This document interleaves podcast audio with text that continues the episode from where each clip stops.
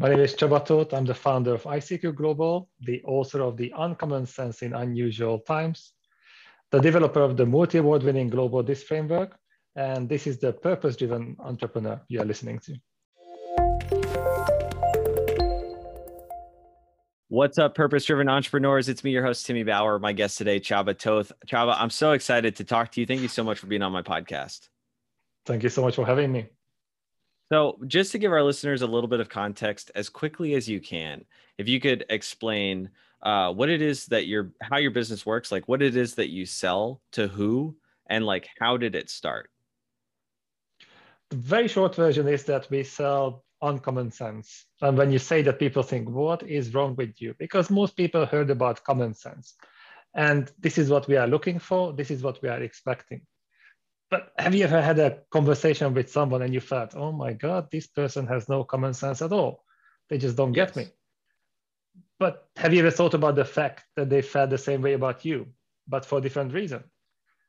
Usually we don't think about that because we expect other people to come to the same conclusion as us, even though they have a completely different background. So when someone thinks like us, we think, wow, finally a smart person. They have common sense. But you know what? That is not a praise. That's not a compliment. It's like telling you, Timmy, you're such a good looking guy because you look like me. You know, that's not a real compliment. It's it's the projection of my preferences onto you. And I'm happy when I find somebody who is like me.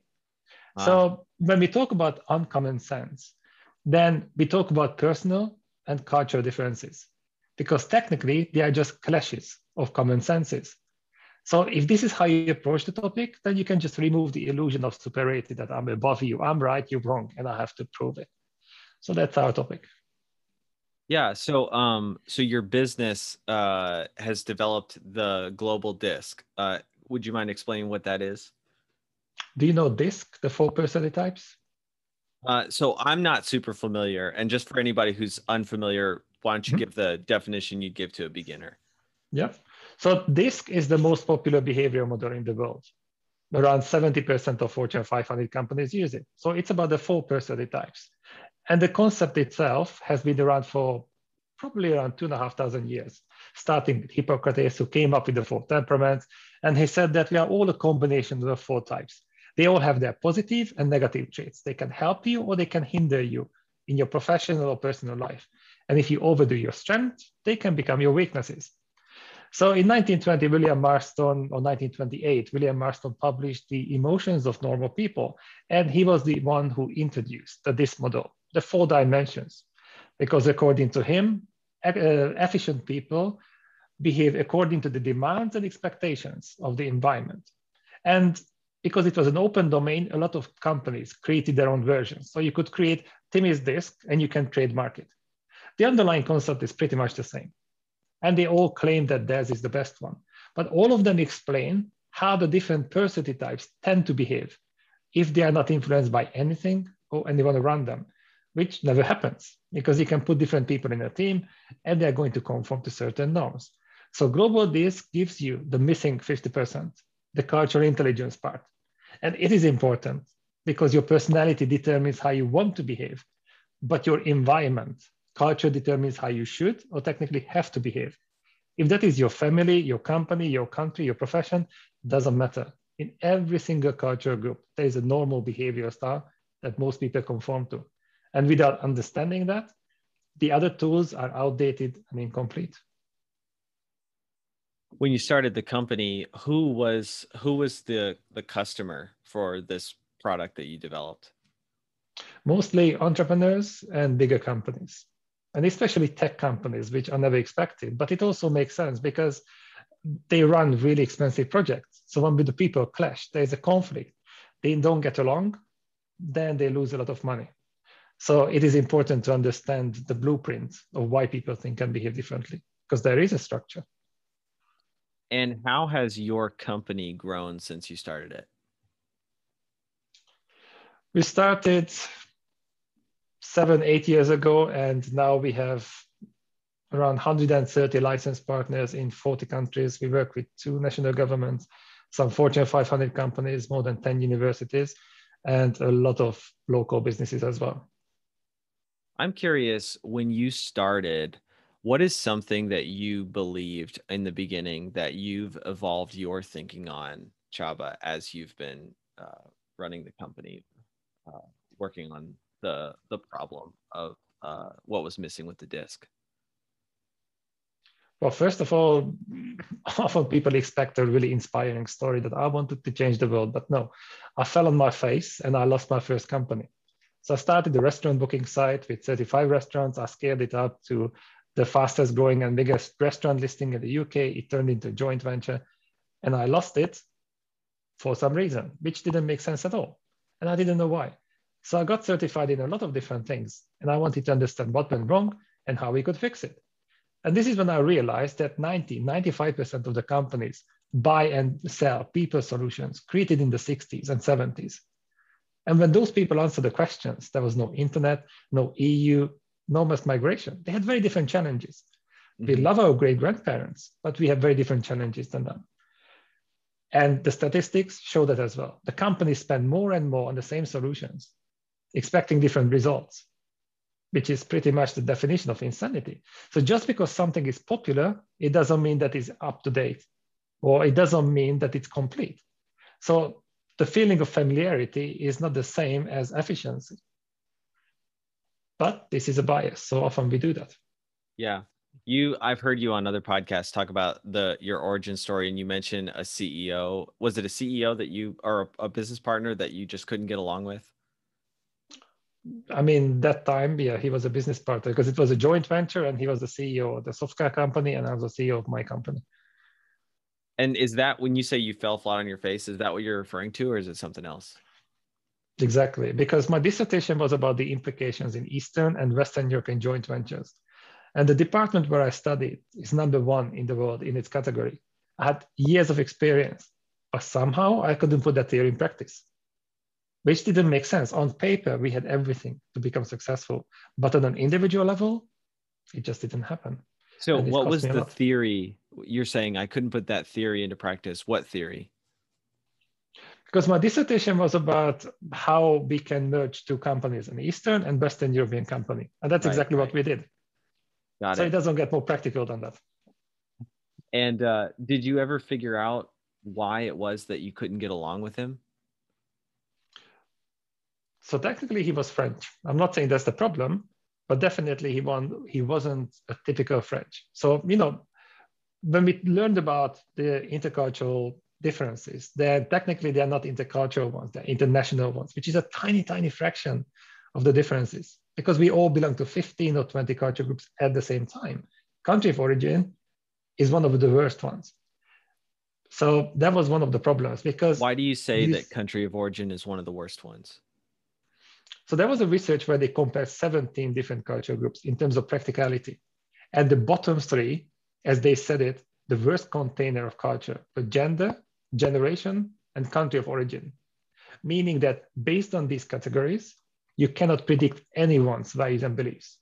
There are a lot of companies and coaches who promise that, but science doesn't support that. It has nothing to do with science because more than 80% of cultural differences exist within countries, not between them. Yeah. Think about the you millennial said, issue. You said 17 culture groups. What does that mean?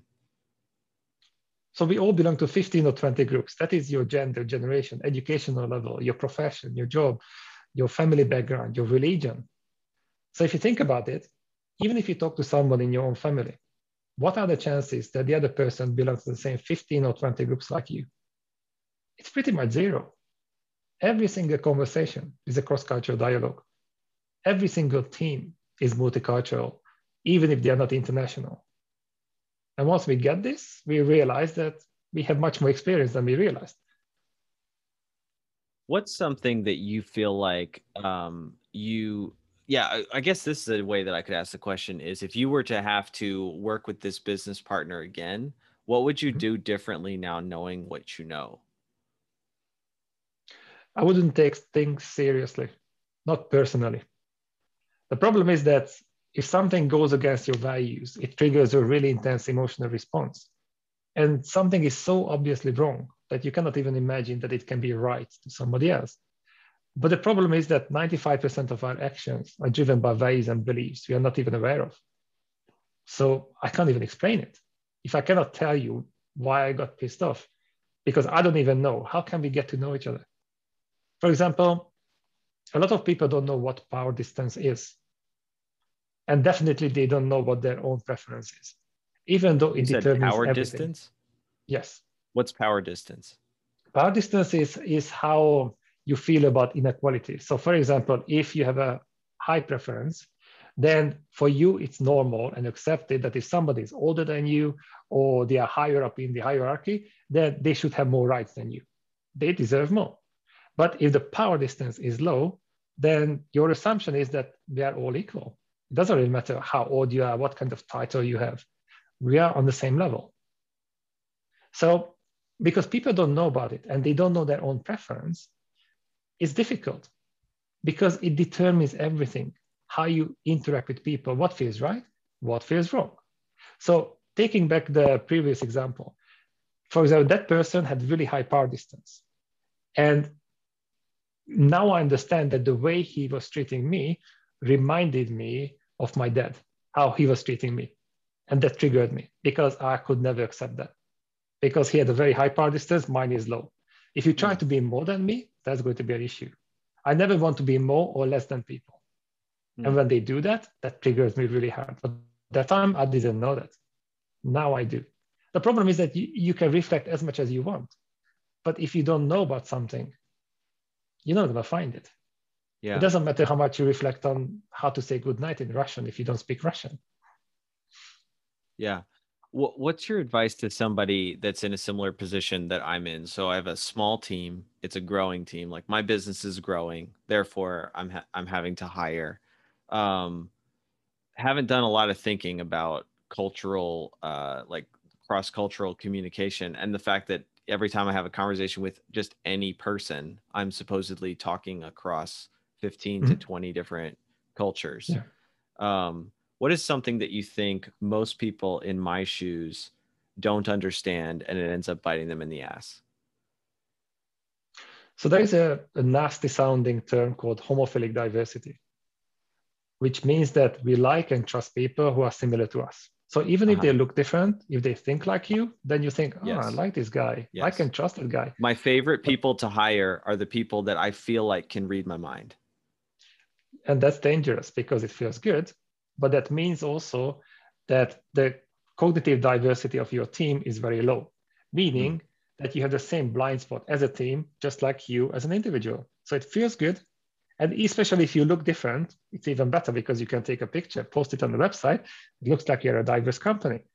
But if you look at the only layer of diversity that has proven benefit in terms of performance, and I'm pretty sure this is what you want, that is cognitive diversity the way people think, the way they process information, their perspectives. Having said that, when you have a lot of cognitive diversity in the team, it just means that you have a lot of people with a lot of perspectives. So that is the potential for success or disaster. It depends on how much you understand yourself and others. That's the problem with that. What happens when somebody disagrees with you, when somebody cannot read your mind? What's your first assumption? Yeah. Well, it would heavily depend on the context. Um, okay. But uh, like generally speaking, if somebody disagrees with me, my first assumption is usually that they don't understand. They don't understand you. They don't. Yeah, they don't understand. Like either either there's a big picture that I haven't conveyed well, or or I just wasn't clear in what I was trying to explain or something along those lines. So like my knee jerk reaction. I'm not saying that this is always the mm. case. I'm saying I'm just being yeah. gut level honest. My knee jerk reaction is usually they don't understand. Yeah. And do you have the feeling that you understand them? That I understand them? Mm-hmm. That's a good question. Um, I think that generally speaking, it's hard for me to like in a lot of ways when it comes to work, it's hard for me to understand most people. Like for example one particular thing is most people hate change. Um, and my thinking is how can you hate change? It's like the nature of life. Um, and you like there's no progress without change. So it's very hard for me to be understanding to somebody in a work environment where the only reason they're upset, or seemingly to me, the only reason they're upset is because we used to do things one way and now we're trying to do them a different way? I think most people don't like change. Definitely, they don't like sudden change. This is how our brain was wired. It is designed to keep you in the comfort zone. It is designed to make you hang out with people like you it's normal. So when you say that, let's get out of the comfort zone, it's like telling people, let's go against nature. You don't do that unless you really understand what is the benefit of doing that. Yeah. Because by default, if something is uncomfortable, something is scary, then your brain registers it as, oh, avoid it. Let's avoid pain. Let's move towards pleasure, which is our comfort zone. Is yeah. it dangerous? Yes. Is it an illusion? Yes. Because, like you said, certainty doesn't exist in nature. We know that. So we have to reframe that experience that something can be uncomfortable, but also positive. If you are able to do that, then we can do it. So maybe those people don't understand what is the benefit of doing it. If I can see that change, that's danger. But if they can see the big picture, they understand why you want that change, how that serves them, and what is the problem that they can avoid in the long run, then probably they are going to be much more willing to do that. So I'm curious what's wrong in this particular context with not being diverse as it relates to uh like change aversity or change yeah, aversion to change. So like if I just want to hire a bunch of people that are not averse to change, why is that bad from a cognitive diversity um like as a strength standpoint?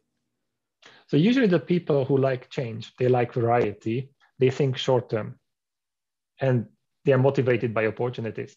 On the other side, the ones who are scared of the change, they are motivated by security. They, are they, they have a long-term thinking. So imagine yeah. if you hang out with a bunch of people like you and yeah, let's do this, let's do this. Yeah. Okay, guys, yeah. let's get going. You know, you think about the next three months. But when you have those people who think long-term, they can ask you a question that you would never think about. And that can save you a lot of time, money, and hassle. Yes. Because they, are, they can spot something that you cannot but they also need you because those people would just plan, plan, plan. You know, like a bad sniper aiming, aiming at target is gone. Yeah. And your type is just shooting all over the place. Probably you get it right, but what if you can combine it? What if you can see the same situation from different perspectives? But naturally, you don't want to do that because you look at them, you're just slowing me down. You are a hassle. Just stop asking questions. What is wrong with you? But the level of pain and frustration is exactly the same on the other side the way they feel about you that you put them into danger, that you are reckless. It's scary. So the level what, of pain is the same on both sides. The reason is different.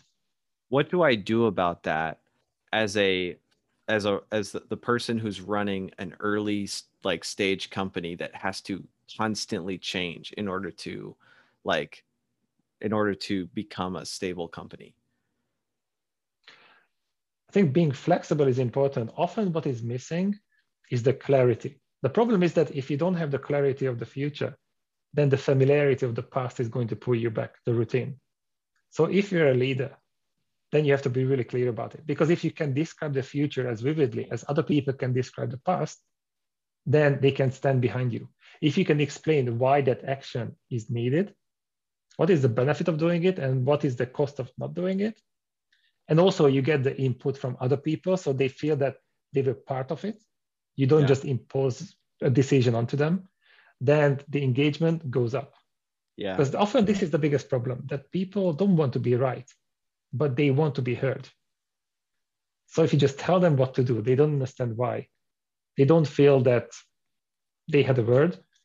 It's very unlikely that they would be engaged. You can force them, especially the introverted people, they would say yes, but not because they mean it. It's because they protect themselves. Yeah. So I like I like this input a lot. Um, my thought is, how do you imagine somebody could who's honestly trying to follow your advice could screw it up?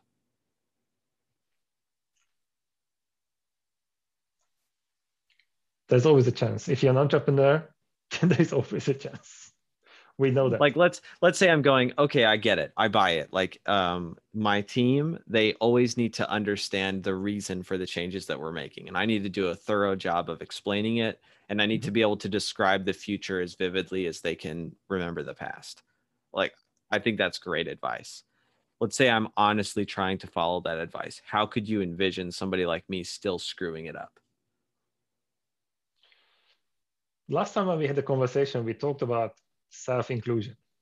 Yeah. And this is very much part of it. When we talk about an inclusive environment, this is what we described that you understand people, you understand their strengths, weaknesses, so you can create a high performing team.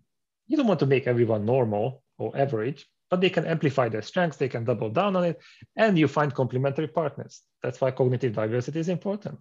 So they don't have to pretend to be someone else. But self inclusion is the first step.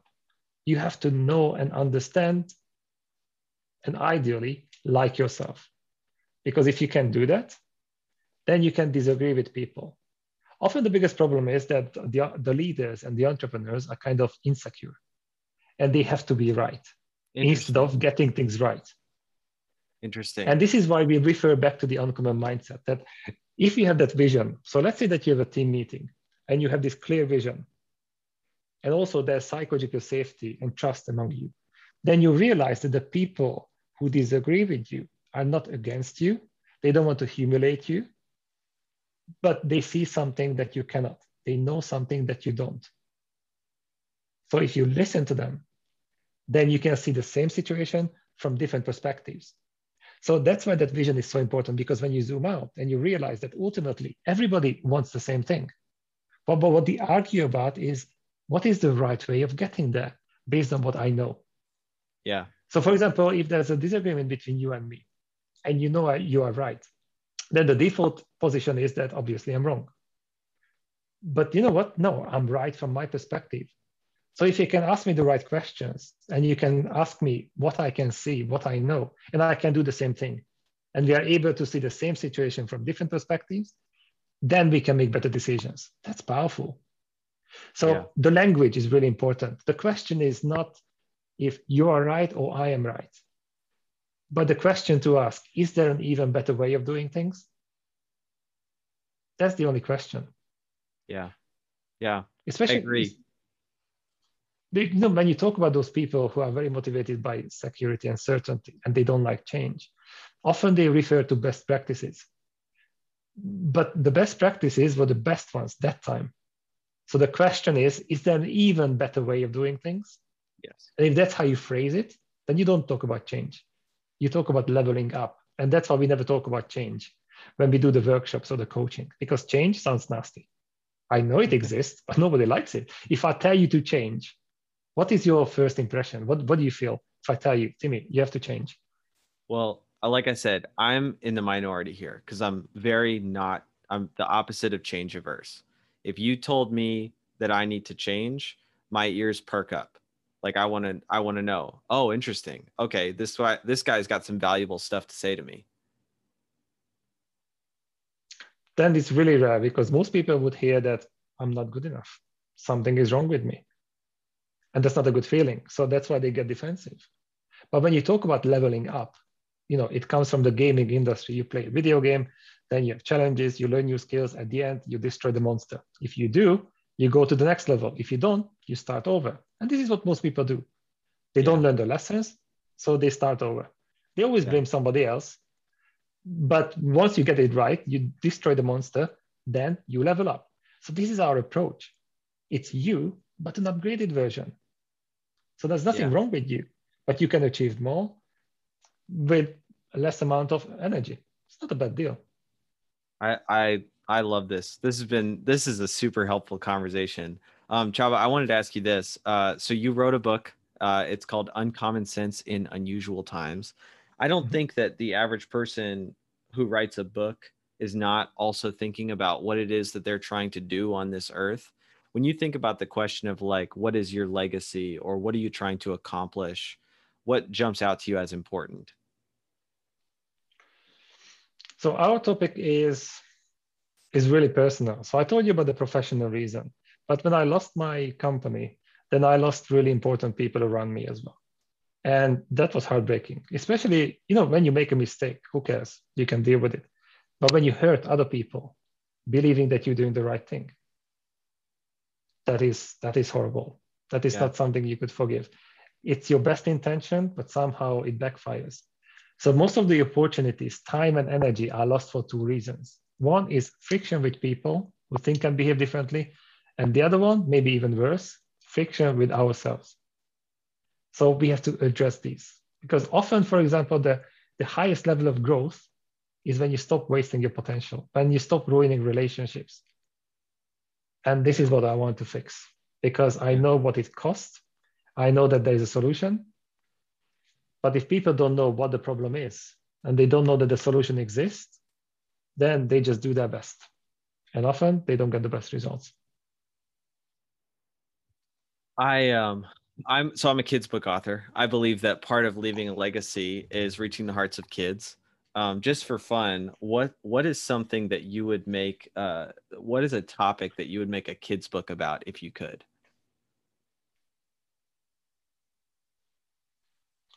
I used to love dinosaurs, and now I started to like them again because of you. yeah, we all did. but probably because that's my my own interest. Probably that would be about cats because you they would, have. Wait, you'd make a kids book about cats? yeah, of course. Okay, okay. Why? Cats. How so? What would it like? What would it be? What would it? Because what would you be trying to show? Two cats. Because even you know, a lot of people like dogs. You know, there are cat people and dog people, and usually the yeah. dog people they like easy love because having a dog is almost like having a vending machine for love. You know, it's automatic. But with a cat, you have to get to know them. You do the basics, they don't care. no, no, no. It's all about the extra. And I messed it up in the beginning. So now they don't like me that much. We have two cats, Apocalypse and Destruction. And they're amazing. But Wait, your like cats' names much. are what? They're, they're named what? Apocalypse and Destruction. Uh, distraction and what's the first one? Apocalypse. Like the end of the I, world. Oh, apocalypse. Oh, okay, gotcha, gotcha. Um, that's that's hilarious that those are the yeah. names of your cats. yeah. And so fitting, and it makes sense. I'm not a cat person, but I feel um I feel attacked. but it's kind of reasons true. why. Yeah, they love vending machines. You know, it's it's automatic. You insert the treat, you get the love. With the cats, they get the treat and they walk away. You have to get to know them. They have different personalities different yeah. moods. So it takes yeah. a lot of effort. It's almost like practicing on people. Yeah. That would be a freaking great kids book. Honestly, like just the the concept of cats being, you know, not vending machines for love and how you have to get to know them. Yeah. And then like the crossover of like how that relates to people, that would be amazing. Um uh, my last for fun question for you, Csaba, is what is something that you currently suck at that a year from now you want to be great at? Professionally or personally? Uh, either one. Or both. Diet. Diet. Yeah. if I really want to be honest, then probably diet because you know I always try something and then i'll never follow through. So that's yeah. kind of disturbing. Are you the type that usually goes for um like the diets that are like hyper restrictive and just designed to like get you to lose a bunch of weight? but it's difficult because you know I'm, I'm really motivated by freedom because often our values come from the perceived void in our childhood. Yeah. So to me that was always the missing part because i felt that my parents were really controlling. So now that's definitely my number one value. So when i mm. have that kind of diet then i kind of annoy myself. What do you mean i cannot do it? Yes i can. So it's a constant battle. That's so funny. Yeah you're absolutely right about values being the result of like our a void in childhood. And people who value freedom and then are able to achieve it really struggle with weight like i think generally speaking like everybody that i know of that has a high value for freedom and they have achieved freedom they struggle with their weight and it makes sense it makes a lot of sense because how are you going to control your eating when you hate the feeling of being controlled I mean, Jocko Willink has an answer to it discipline equals freedom. Yeah. Yeah. It works for him. And probably he's right. And I'm wrong. So there's a better solution. I mean, I'm like the last person that could possibly give advice on this because I'm also overweight. But I have uh, one success that I've had is I've been able to make the gym feel like an oasis that I like mm. crave going to every day. And I think that's been the result of like a combination of consistency, like it's a regular thing that I go and do. The fact that it's like an outside place that I have to physically go to that's not in yeah. the home, I think that's super helpful as well. So it's like if I'm going to go there, I'm going there. Like there's only one thing to do there. There's a bunch of workout equipment.